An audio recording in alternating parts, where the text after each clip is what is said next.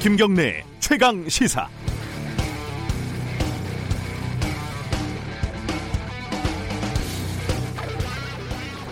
달을 보라고 했더니 손가락만 본다.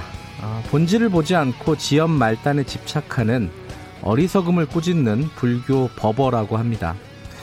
사실 이게 보통 사람의 상식이기도 하죠. 그런데 제가 10년 전에 한 유명 인사의 특강을 들으면서 무릎을 탁 쳤던 적이 있습니다. 달을 보는 것도 중요한데 그 달을 손가락으로 가리키는지 발가락으로 가리키는지 그런 걸 보는 게 더 중요할 때가 있다. 이게 뭐 특강의 내용 중에 하나였습니다. 메시지보다 메신저가 중요할 때가 있다는 말이고 이건 현실에서 꽤 들어맞는 얘기입니다. 보편의 상식을 뒤집는 탁월하고 매력적인 발상인데 그 유명 인사가 김어준 씨였습니다. 어제 김어준 씨가 방송에서 이용수 할머니의 기자회견문은 할머니의 문장이 아니다. 일상 용어가 아닌 정치권의 용어가 들어가 있다 고 하면서 배우의 누군가가 있다. 이렇게 이런 취지로 말을 했습니다. 모두 다 이용수 할머니가 기자회견에서 무엇을 말하고 싶어 하는지에 관심이 있을 때 할머니 뒤에 누가 있는지를 추측해 보는 것. 역시 김어준 씨는 지금도 달을 보지 않고 손가락을 보고 있고 발가락을 보고 있구나. 그런데 이 기자회견문을 읽은 사람 중에요. 그걸 할머니가 직접 썼다고 생각한 사람이 과연 있었을까요? 당연히 할머니 주변에서 도움을 줬을 것이고 중요한 건 할머니가 최종 승인을 한 것인지 할머니의 의중이 반영된 것인지 이거 아니겠습니까? 손가락을 보는 게 때로는 중요할 때가 있습니다. 그런데 그러다가 손가락만 보고 발가락만 보고 그게 가리키고 있는 게 달인지 해인지 바다인지 산인지 이걸 놓친다면 손가락을 볼 이유가 뭐가 있겠습니까? 목적을 상실한 전형적인 정치 게임의 논리일 뿐입니다. 5월 27일 수요일 김경래의 최강시사 시작합니다.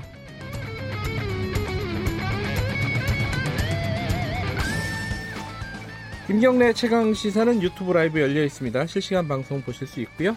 샵 9730으로 문자 보내주시면은 저희들이 참고하겠습니다. 짧은 문자는 50원, 긴 문자는 100원입니다. 질문 같은 거 보내주셔도 좋고요. 스마트폰 콩 이용하셔도 좋습니다. 오늘 1부에서는요. 어, 더불어민주당 박주민 의원과 함께 어제 검찰에 소환된, 소환된 삼성 이재용 부회장 수사 어떻게 진행이 되고 있는지 앞으로 전망 좀 짚어보겠습니다. 2부에서는요. 한명숙 전 총리 사건 뭐 정치권에서 여러 가지 얘기들이 나누고 있, 나오고 있는데 한 총리와 가장 가까운 분 중에 한 분으로 얘기됩니다. 더불어민주당 김현 전 의원과 함께 관련 얘기 좀 나눠보겠습니다.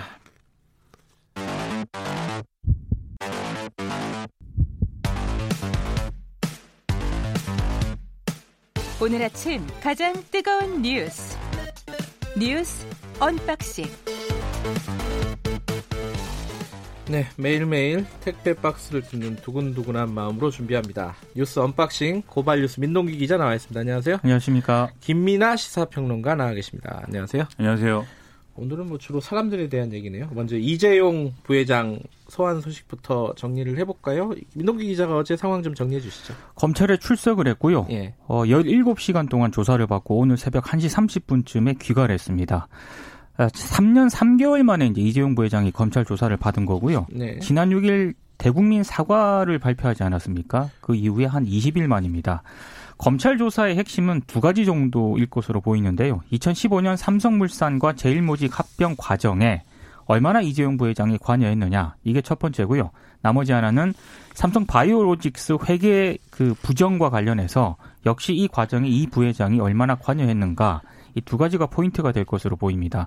검찰은 이 부회장 조사 결과를 토대로 그 외 임원들의 사법 처리 여부도 결정할 예정인데요.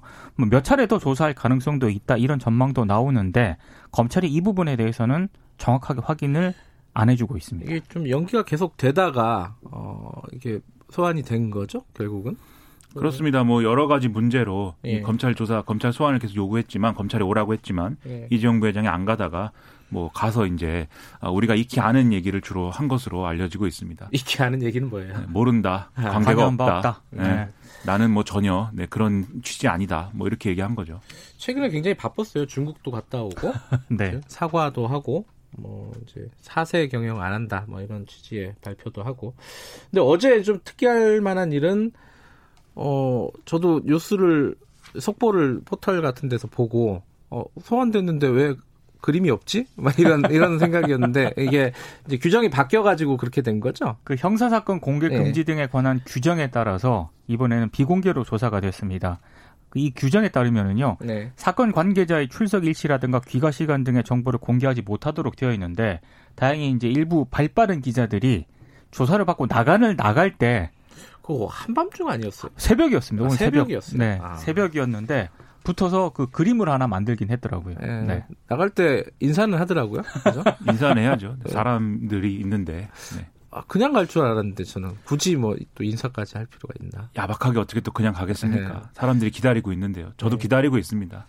뭘 기다려요? 네, 어떤 결론이 나오는지 재판에서 어떻게 얘기가 되는지 네.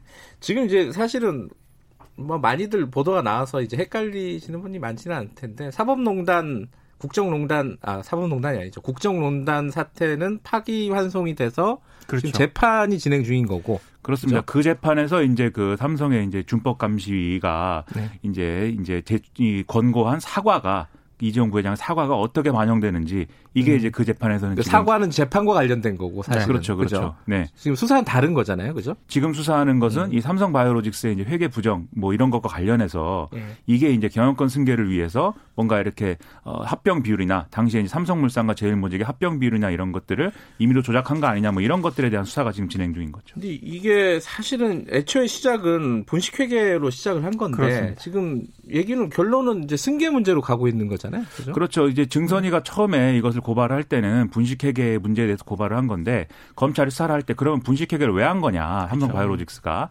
그냥 다른 문, 경제적 문제 때문이냐 그게 아니다 경영권 승계를 더 용이하게 하고 이재용 부회장의 그룹에 대한 지배력을 늘리기 위해서 여러 가지 사실은 뭐 거의 있을 수 없는 어떤 수단까지 다, 고- 다 동원해서 한 거다라고 보는 것이고 이 삼성 바이오로직스 측은 애초에는 뭐 회계 부정도 아니라고 했는데 요즘 분위기는 뭐 회계 부정에 대해서는 분식 회계에 대해서는 뭐 그렇게 보실 수도 있으나 뭐 부- 지금도 부정은 합니다 물론 분위기가 그렇다는 거죠 부- 뭐 그렇게 보실 수도 있으나 뭐 경영권 승계와 관련된 건 아니다라고 또 뭐 얘기하고 있는 거죠. 이 작업 자체를 그구 미래전략실이 주도를 하지 않았습니까? 예. 미래전략실이 주도를 했는데 삼성그룹의 총수가 이걸 모른다. 이건 상식적으로 잘 납득이 안 되는 그런 대목이죠. 네, 자신은 전혀 모른다고 지난번에도 얘기를 했고 거듭 얘기를 하지만 그러나 사세 사세 경영은 네, 하지 않겠다라고 얘기를 하고 있습니다. 이렇게 모르는데 사세 경영을 어떻게 안 하게 할 수 있는 것인지 그것도 잘 모르겠습니다. 어, 그러니까 분식회계 이 분식회계로 시작이 됐는데 승계 문제로 갔고, 근데 그 승계 문제에 대한 여러 가지 기획들 과정에서 이 부회장은 어, 본인은 관여하지 않았다라고 지금 얘기하고 있는 거고요. 그렇죠? 근데 관여 안 했다라고 얘기는 하고 있는데 네. 지금까지 뭐 법원 판단이라든가 언론 보도를 보고서 확인된 내용만 보더라도요. 네. 일단 삼성의 합병 이후에 삼성물산 주식을 띄우기 위해서 주가 조작에 나섰다는 문건은 이미 나왔고요. 음, 그리고 어 지금 뭐 증거인멸이 있었다라는 그런 그 분식 회계를 숨기려고 분식 어, 증거인멸이 있었다라는 법원의 1차 판단도 있었고 그리고 이재용 부회장이 당시 삼성의 컨트롤 타워였던 미래전략실로부터 관련 자료를 보고받은 정황도 이미 뭐 언론 보도를 통해 여러 차례 나왔거든요. 음. 그러니까 이런 정황을 봤을 때 과연 이재용 부회장이 이걸 전부 몰랐을까? 여기에 대해서는 조금 의문부호가 찍히는 그런 대목입니다. 그리고 이 분식 회계가 네. 사실 일반적으로 우리가 기업의 어떤 여러 가지 뭐 편법적인 어떤 행위 이런 것에 그치는 수준의 그런 스케일이 아닙니다. 이게 분식회계가 뭐 지난번에 뭐 여러 가지 보도를 통해서 드러났듯이 무슨 뭐어이 회계 기준 일부를 바꿔서 뭐 그럴 만한 이유가 있었고 뭐 이런 식으로 설명을 하지만 사실 그게 왜 그렇게 했는지가 금방 드러날 정도로 삼성 바이오로직스 내부의 문건에 의해서 금방 드러날 정도로 상당히 무리한 분식회계를 한 것이거든요. 네. 그렇죠? 그런데 왜 그렇게 그럼 했을까? 음. 삼성 바이오로직스 같은 규모의 회사가 네. 왜 그런 무리한 방식으로 분식 회계를 했을까를 음. 의문을 가져보면 결국 그것은 경영권 승계 문제 그리고 이재용 부회장의 어떤 이해관계 이것과 직결되는 문제였을 수밖에 없는 거고 본인의 이해관계가 직결되는 문제를 본인이 전혀 모르는 상태에서 아랫사람들이 알아서 했다는 것은 사실은 뭐 설득력이 없는 논리라는 거죠. 삼성물산 주식을 원래 이재용 부회장이 한 주도 없었잖아요. 안 가지고 있었거든요. 뭐 제일 모직을 많이 갖고 있었던 그렇죠. 거죠. 근데 제일 모직하고 삼성물산하고 합병을 했으니까 아무래도 상식적으로 봤을 때 이재용 부회장이 최대 수혜자죠. 음. 네. 어찌됐든 요거는 지금 수사가 진행 중이고 그래서 이재용 부회장을 부른 거는 거의 막바지라고 보면 되는 거고요. 그죠? 네. 어, 김기식 그 더미래 연구소 위원장은 영장을 칠 거다. 음. 어, 안치기가 힘들다 영장을 이 상황에서는 그렇게 예상을 했는데 어떻게 될지는 좀 지켜봐야 될 것 같습니다. 어, 다음 사람을 얘기해 볼까요? 어, 윤미향 어, 당선인 관련돼서 어, 이용수 할머니 기자회견이 엊그제였는데 그 관련된 기사는 계속 나오고 있습니다. 어제 보니까 JTBC의 이용수 할머니가 직접 인터뷰를 하는 게 나오더라고요. 그죠?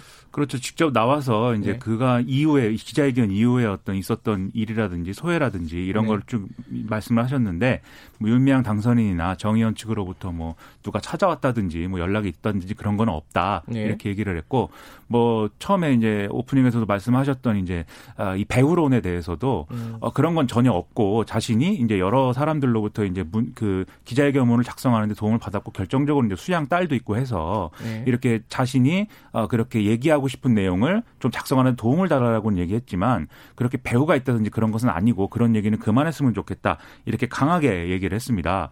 요즘에는 무슨 얘기를 해도 사실 배우와 의도를 이제 의심하는 게 일반적인 시각이 된 것 같은데 이 그렇죠. 한명숙 전 총리 문제도 사실 그렇거든요. 제가 이렇게 어, 유명한 분과 유명한 분이 진행하는 프로그램에서 얘기를 하고 있습니다. 그 김경래 기자가 네, 이 공중파와 그다음 뉴스타파와 모든 프로그램들이 다 짜고 이 한명숙 전 총리의 재심을 하기 위해서 노력하고 있다라고 보수 언론이 막 쓰고 있거든요. 네. 그걸 보면서 상당한 감동을 받았습니다. 아, 이 정도의 음모가 진행 중이구나.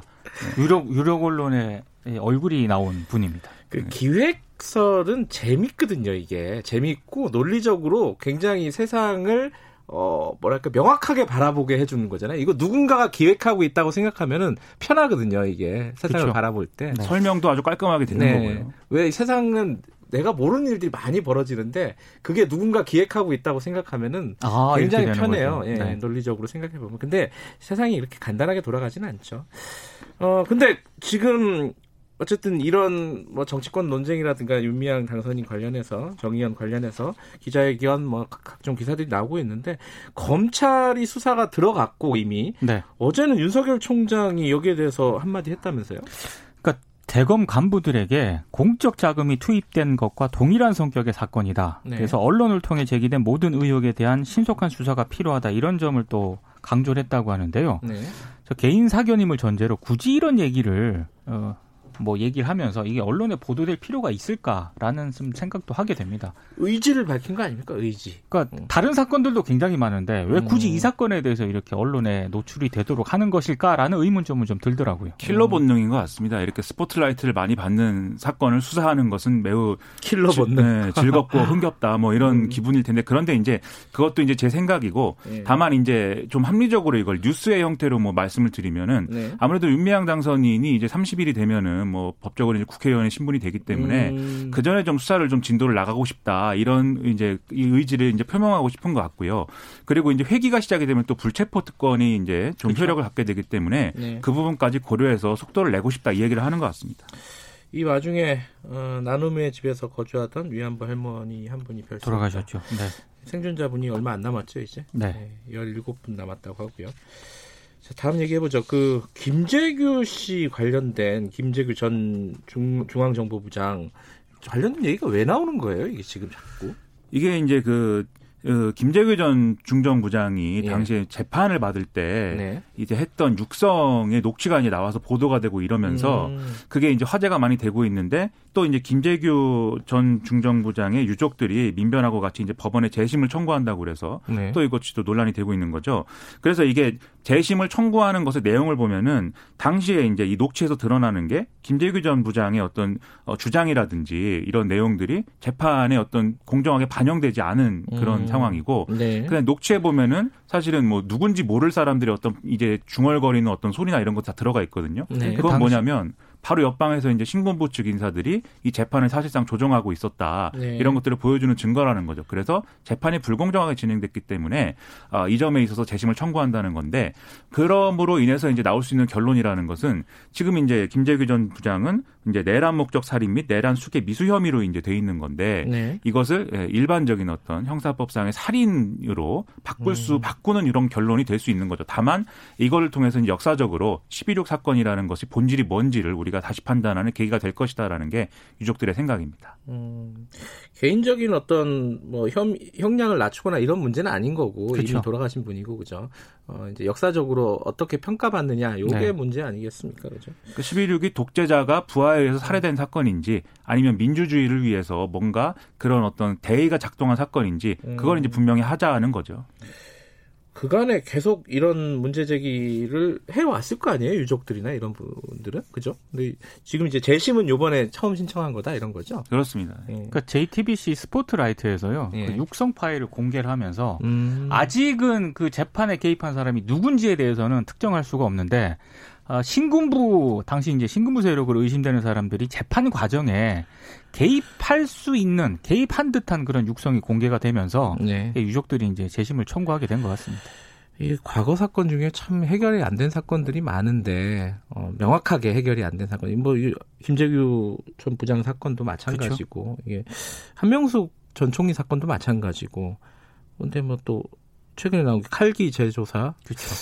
이것도 마찬가지인데 근데 좀 생각이 좀 복잡합니다. 이게 과거 사건을 다 끄집어내 가지고 새로 하는 게 맞는 건지 그렇다고 해서 의혹들이 많은데 그냥 덮어두고 마는 건 덮어둬야 하는 건지 이게 참 헷갈리는 부분이기도 합니다. 이게 네. 사회적인 비용이 들기 때문에 이게 어떻게 생각하세요 이 부분은? 일단 억울하고 그다음에 네. 이런 진상을 규명하고 싶은 분들은 분명 있습니다. 그건 이제 유가족들이라든지 네. 이런 분들의 의사는 존중이 돼야 되는 거죠. 첫째로 네. 그건 분명한 사실인데 둘째로 이게 정치적인 맥락으로 해석이 되는 것 또한 우리가 거부할 수 없는 현실입니다. 그렇죠. 그럴 경우에 예를 들면 지금 정치권이 이 문제에 대해서 굉장히 적극적으로 목소리를 내고 있는 거잖아요. 칼기 대조사라든지 음. 이제 한명수 전 총리 문제라든지 네. 뭐 이런 것들에 대해서 정치권이 목소리를 낼 때는 그 목적과 방향이 분명해야 됩니다. 음. 이렇게 목소리를 내는 게 정말 억울한 사람들의 한을 풀기 위한 건지 아니면 우리가 우리 사회의 어떤 민주주의의 원리를 더 심화하기 위해서 필요한 과정이기 때문인 건지 그러기 음. 위해서 이제 과거 청산이 필요한 건지 음. 아니면 어떤 정파적 구도에서 특정 정파의 이해관계와 관련된 문제인지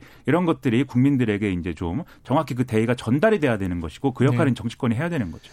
설득력이 있어야겠죠 국민들한테 그렇죠. 어떤 방식이든지. 예, 여기까지 듣죠. 고맙습니다. 고맙습니다. 고맙습니다. 뉴스 unboxing 고발뉴스 민동기 기자 그리고 김민아 시사평론가였습니다. 김경래 최강 시사 듣고 계신 지금 시각은 7시 37분입니다.